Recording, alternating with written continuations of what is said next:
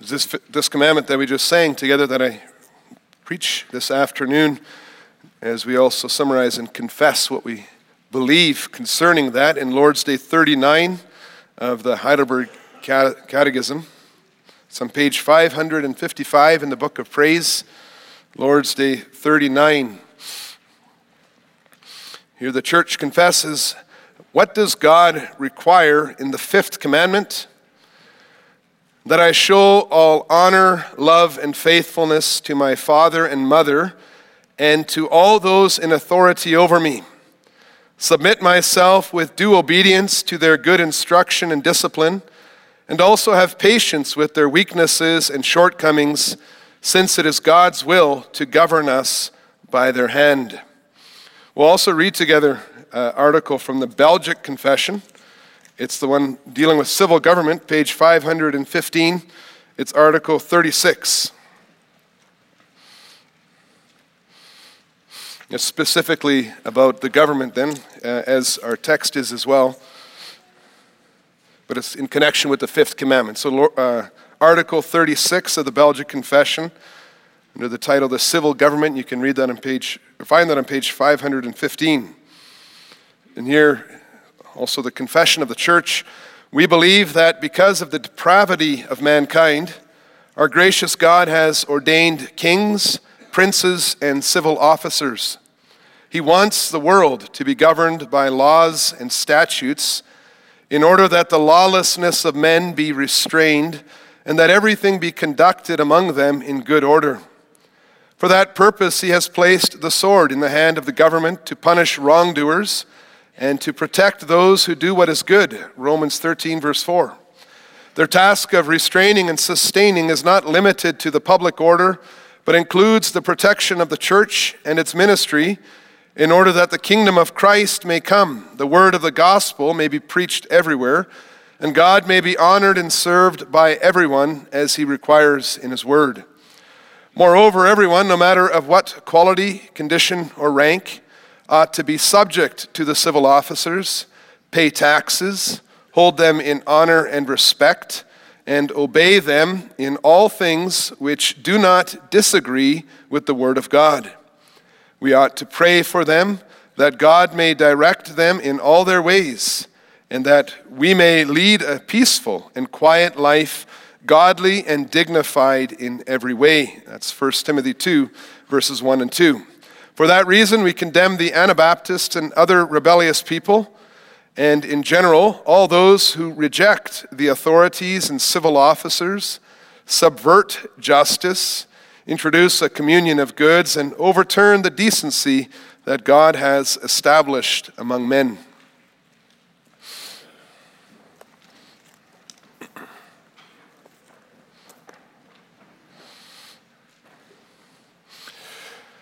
Beloved congregation of our Lord and Savior Jesus Christ, so what do you think of the new carbon tax? And how have you expressed your thoughts on this? Or what about the new requirements that the Minister of Education is applying to the education system in Alberta? In recent years, there have been many discussions about politics both in Canada and in the United States. I was chatting with one member of the congregation, an elderly member. She said, uh, There's a lot of strange things happening nowadays. I think we can agree with that statement.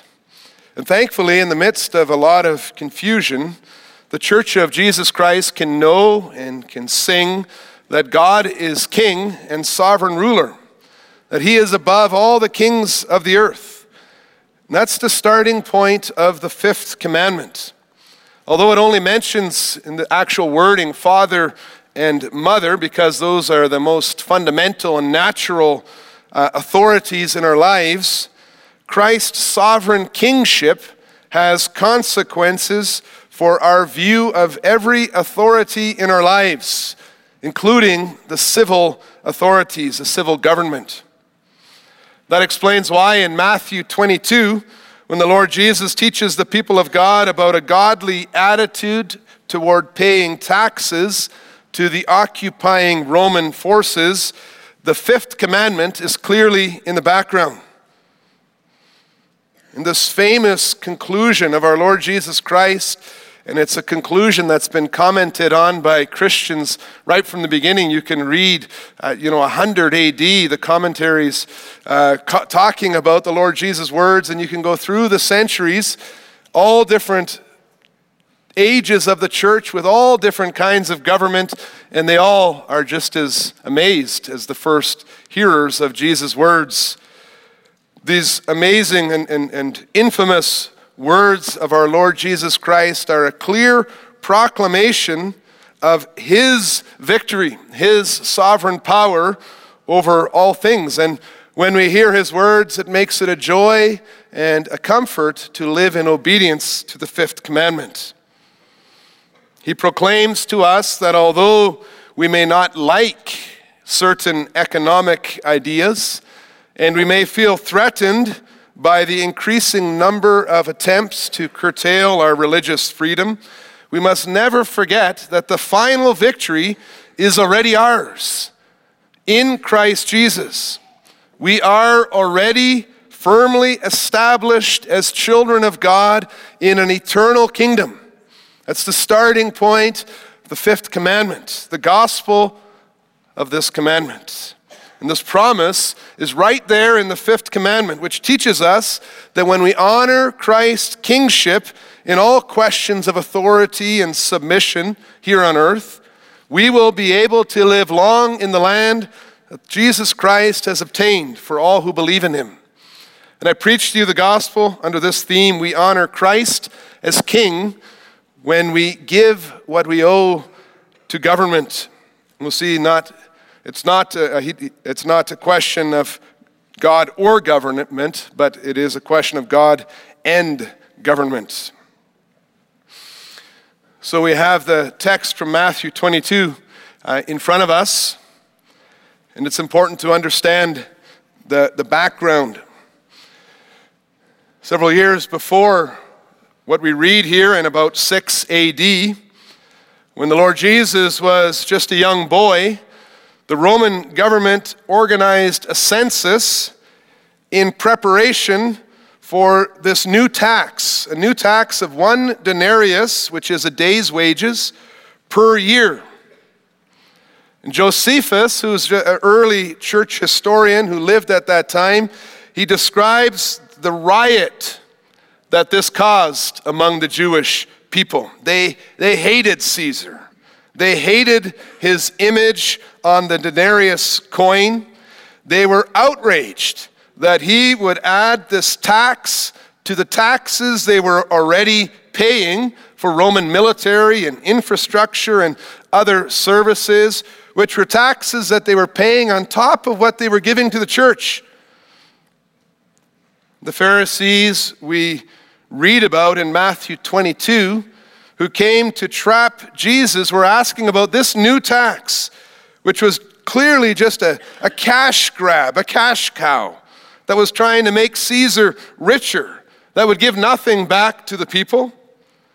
And as they asked the question, all the Jews would agree that, that God was opposed to this wanton abuse of authority. Who does the Caesar think he is? What's the purpose of this tax? What do we get back? It seemed like they would have to choose between God or the government. Now we see from the first verse that verse 15 that the was a question was asked in an attempt to trap the Lord Jesus. Probably because if you see in the verses before, he compared the Pharisees to the group who would not be at the great wedding banquet in heaven. The Pharisees knew that there were serious punishments from Rome for those who didn't pay the tax. But they also knew that the Jewish people would consider anyone who commanded them to pay the tax to be a traitor to God's people and his church. You see, when you look at it, brothers and sisters, you can see that the trap that they set for Jesus was so good that if the Pharisees had been there personally, they themselves would have been entangled in it because they would have to choose to either report Jesus' view concerning the tax or not. And so either they would be judged, they themselves would be judged either as, as a traitor to the Jews or a rebel to the Romans. So the Pharisees, afraid to show up themselves, they sent some, some disciples, some students. Students are allowed to ask the question just to learn. So the students could put this forward as a, a desire to, to learn more. And they also sent some Herodians. The Herodians were actually hated by the Pharisees because they were, they, they were Roman sympathizers. And they were only sent so that they could be counted on to report Jesus' view to the Romans. And so there was a trap for the Lord Jesus. The Pharisees would be able to avoid the consequences, and the Lord Jesus was put on the spot. And although it may have been a trap for our Lord Jesus, there's no doubt when we read it, we also look forward to hearing the answer. The answer seems very relevant for us today.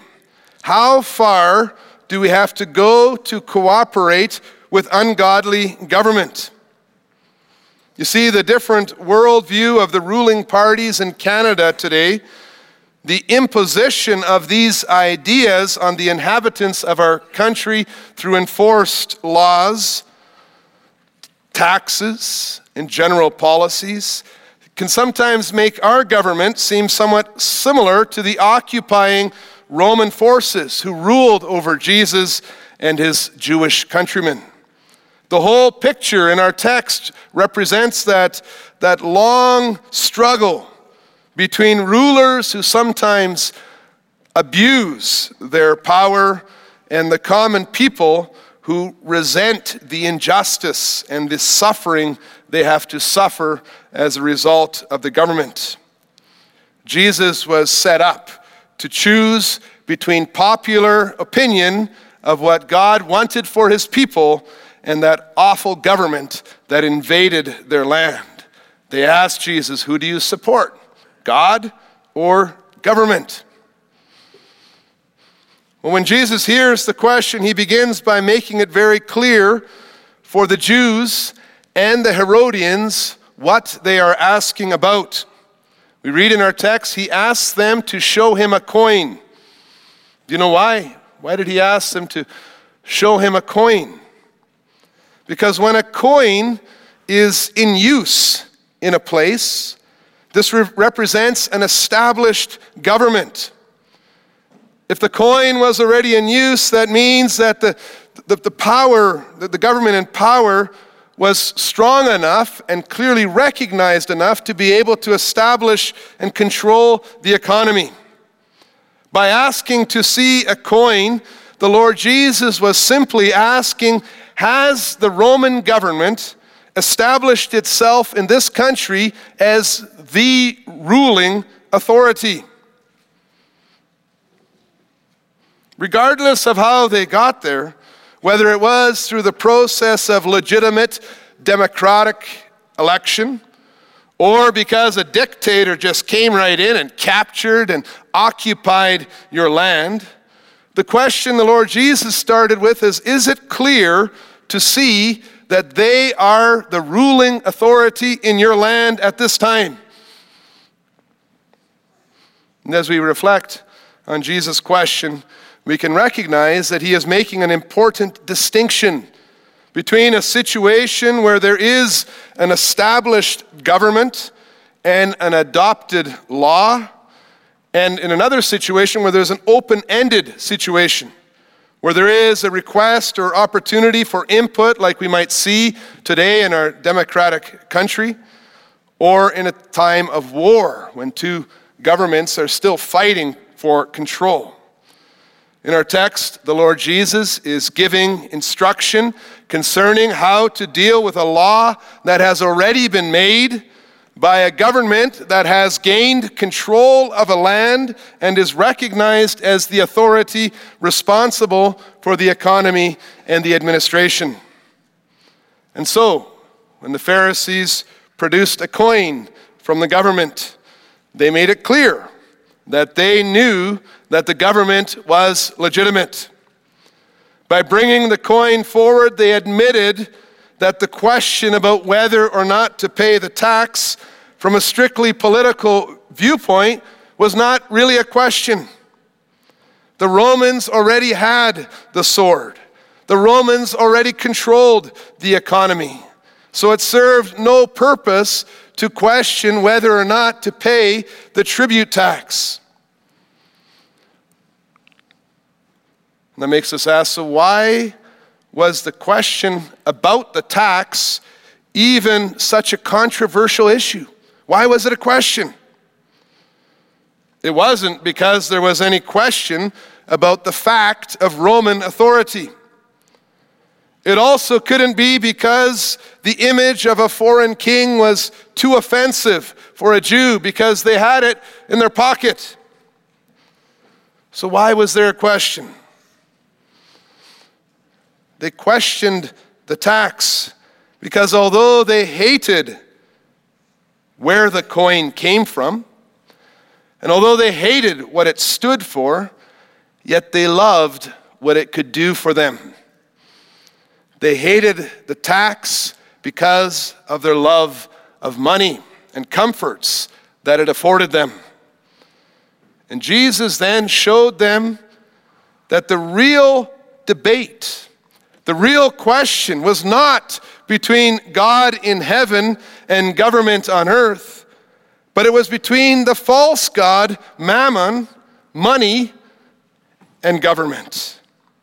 As soon as they produced one of the coins that Caesar asked for or, or even demanded, they revealed that it was not so much a question of obedience to God in heaven that concerned them, but it was with their own wealth and their own comfort. The real question in this case was whether or not they should give more honor and more money, or give more honor to, them, to their money than to the Romans. What other reason would anyone give for refusing to give Caesar what is his? And, brothers and sisters, this makes us think a lot of our view of government, our view of the principles of government.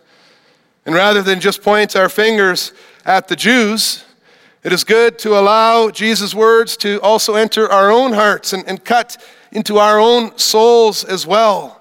And ask the question how much of our political debate is driven by money, driven by our love of comforts?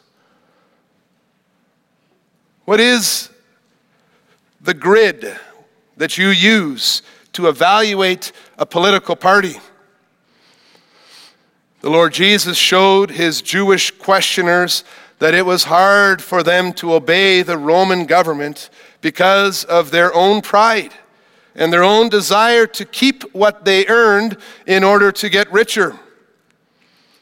Do we do the same when we show hatred and contempt for socialists, for example, or the federal liberals, or the provincial NDP purely for financial reasons?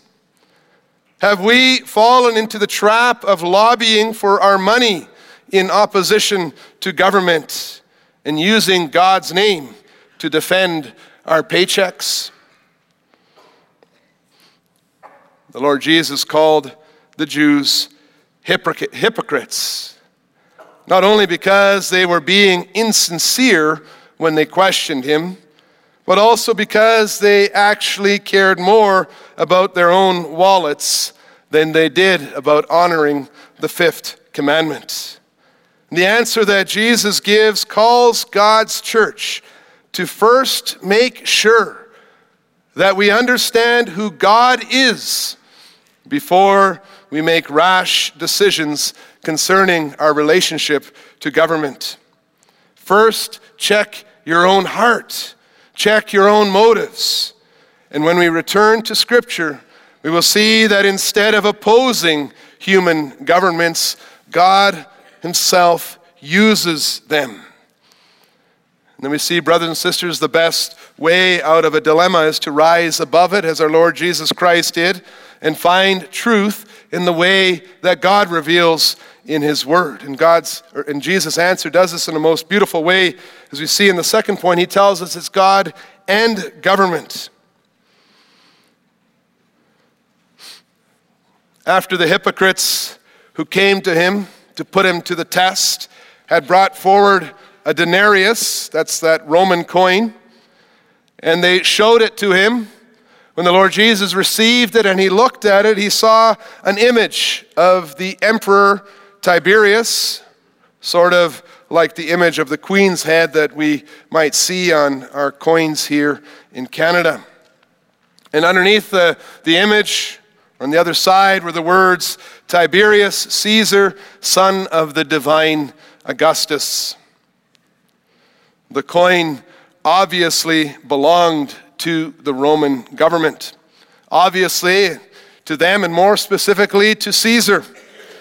It was a coin that was in Palestine because the emperor who had gained control of that area had allowed it to be used in his kingdom so that buying and selling would be easier for his subjects. And having shown that they knew very well that the Roman government was a legitimate authority and that the only reason they were asking the question was because they didn't want to have less money, Jesus simply looks at them and says those famous words uh, Give to Caesar what is Caesar's. Render or pay back to Caesar the things that are Caesar's. The Jews could understand that Caesar was their established king, the king in control over them at that time. They only had the money because he gave it to them. And so, says Jesus, if he wants it back, well, give it to him. The fifth commandment says, Honor your father and mother so that your days may be long in the land that the Lord your God is giving you. Honor those whom God has placed over authority, in authority over you. So, as the Lord Jesus explains the complicated situation in a very simple way, we can see that he spoke with authority and he spoke with a calm trust in the Lord Almighty. He knew who was the true king. That statement, give to Caesar what is Caesar's, tells God's people to trust that their Father in heaven knows what he is doing that he has a plan, that he is the ultimate, the highest authority. And the Lord Jesus talks in a way that springs from the confident words of Isaiah. And I'd like you to open your Bible to Isaiah 26. We'll read together verses 12 to 15. Isaiah 26 is, starts off speaking of the perfect peace that God gives to those whose minds are on him. That's in verse 3 and verse 4. And then it's followed in, in Isaiah 26, verses 12 to 15. O Lord, you will ordain peace for us, for you have indeed done for us all our works. O Lord our God, other lords besides you have ruled over us, but your name alone we bring to remembrance. They are dead, they will not live. They are shades, they will not arise. To that end, you have visited them with destruction and wiped out all remembrance of them. But you have increased the nation, O Lord. You have increased the nation. You are glorified. You have enlarged all the borders of the land. With this underlying assumption of God's control, eternal control, and other kings come and, and go, but God remains the same. The Lord Jesus shows the people that Caesar is just a man trying to get what he wants in his short time here on earth, but he would have no authority if God had not given it to him. He would have no authority if our Father in heaven had not given it to him. We, we saw that on the, on the screen in Romans 13 as we, we walked in today, that, that verse there is no authority except from God, and those that exist have been instituted by God. And we see, brothers and sisters, if someone, if God puts someone over us that we don't agree with, that person still remains just a servant of the eternal King, Jesus Christ. He is just a mere instrument in the hand of God for God's plans. God Himself was behind Caesar. God Himself was behind any and every ruler that has ever been or, or will be. And that's why the Lord Jesus isn't afraid to tell the people give to Caesar. What is Caesar? Give the money to Caesar. God is sovereign. Christ is the eternal King, and his servants fill human positions of authority.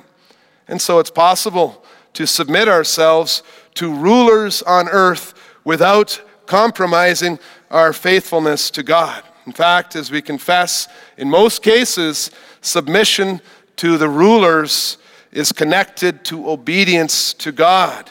We honor Christ the King when we give what we owe to government. That's what the Lord Jesus says. They ought to render to Caesar what belongs to Caesar. That word render, that word pay back, it reminds us what the Holy Spirit says in Romans 13, verse 7. I'll read it. Pay to all what is owed to them taxes to whom taxes are owed, revenue to whom revenue is owed, respect to whom respect is owed, honor to whom honor is owed. So, what do we owe? What do we owe to those whom God has placed over us? What do we owe to the legitimate members of Parliament in the ruling and in the opposition parties of the federal government? What do we owe to the elected leaders in our province, including Premier Notley and the other government workers? What do we owe to the public officers who enforce the laws of our land and sometimes even give us fines when we disobey?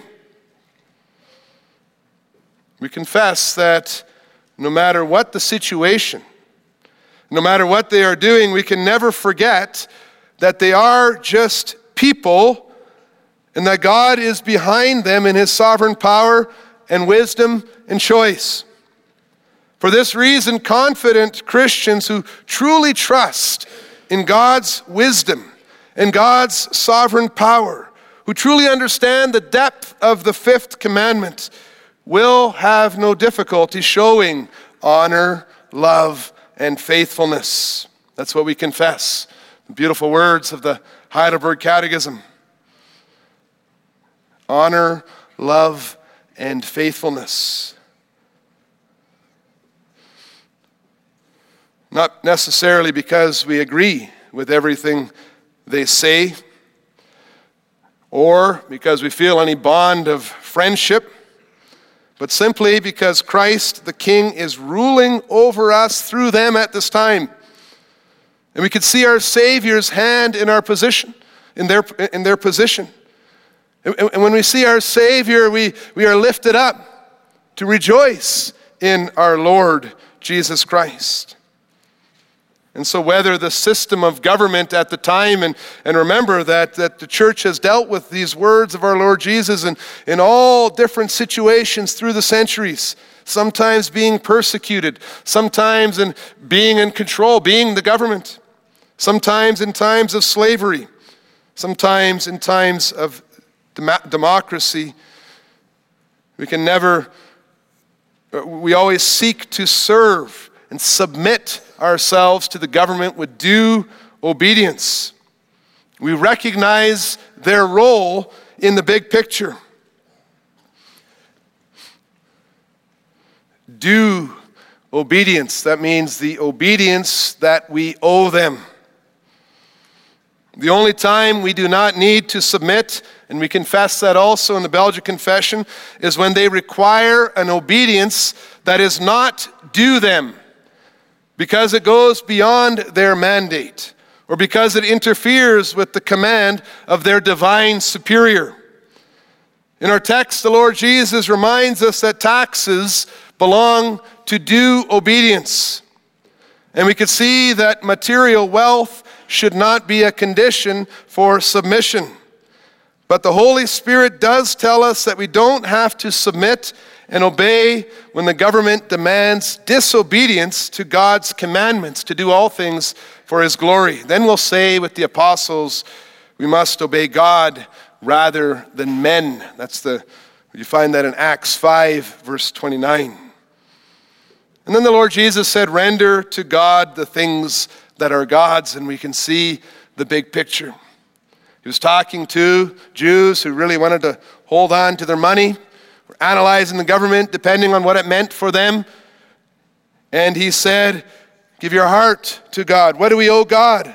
What is it that belongs to God? It is our entire life.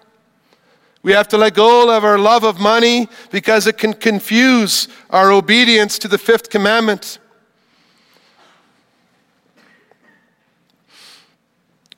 Render to God what is God's. The Lord Jesus said in Matthew 6, and I think a, a bunch of the, the students at Picks in one of the grades memorized this in Matthew 6:33 seek first the kingdom of God and his righteousness and all these things will be added to you.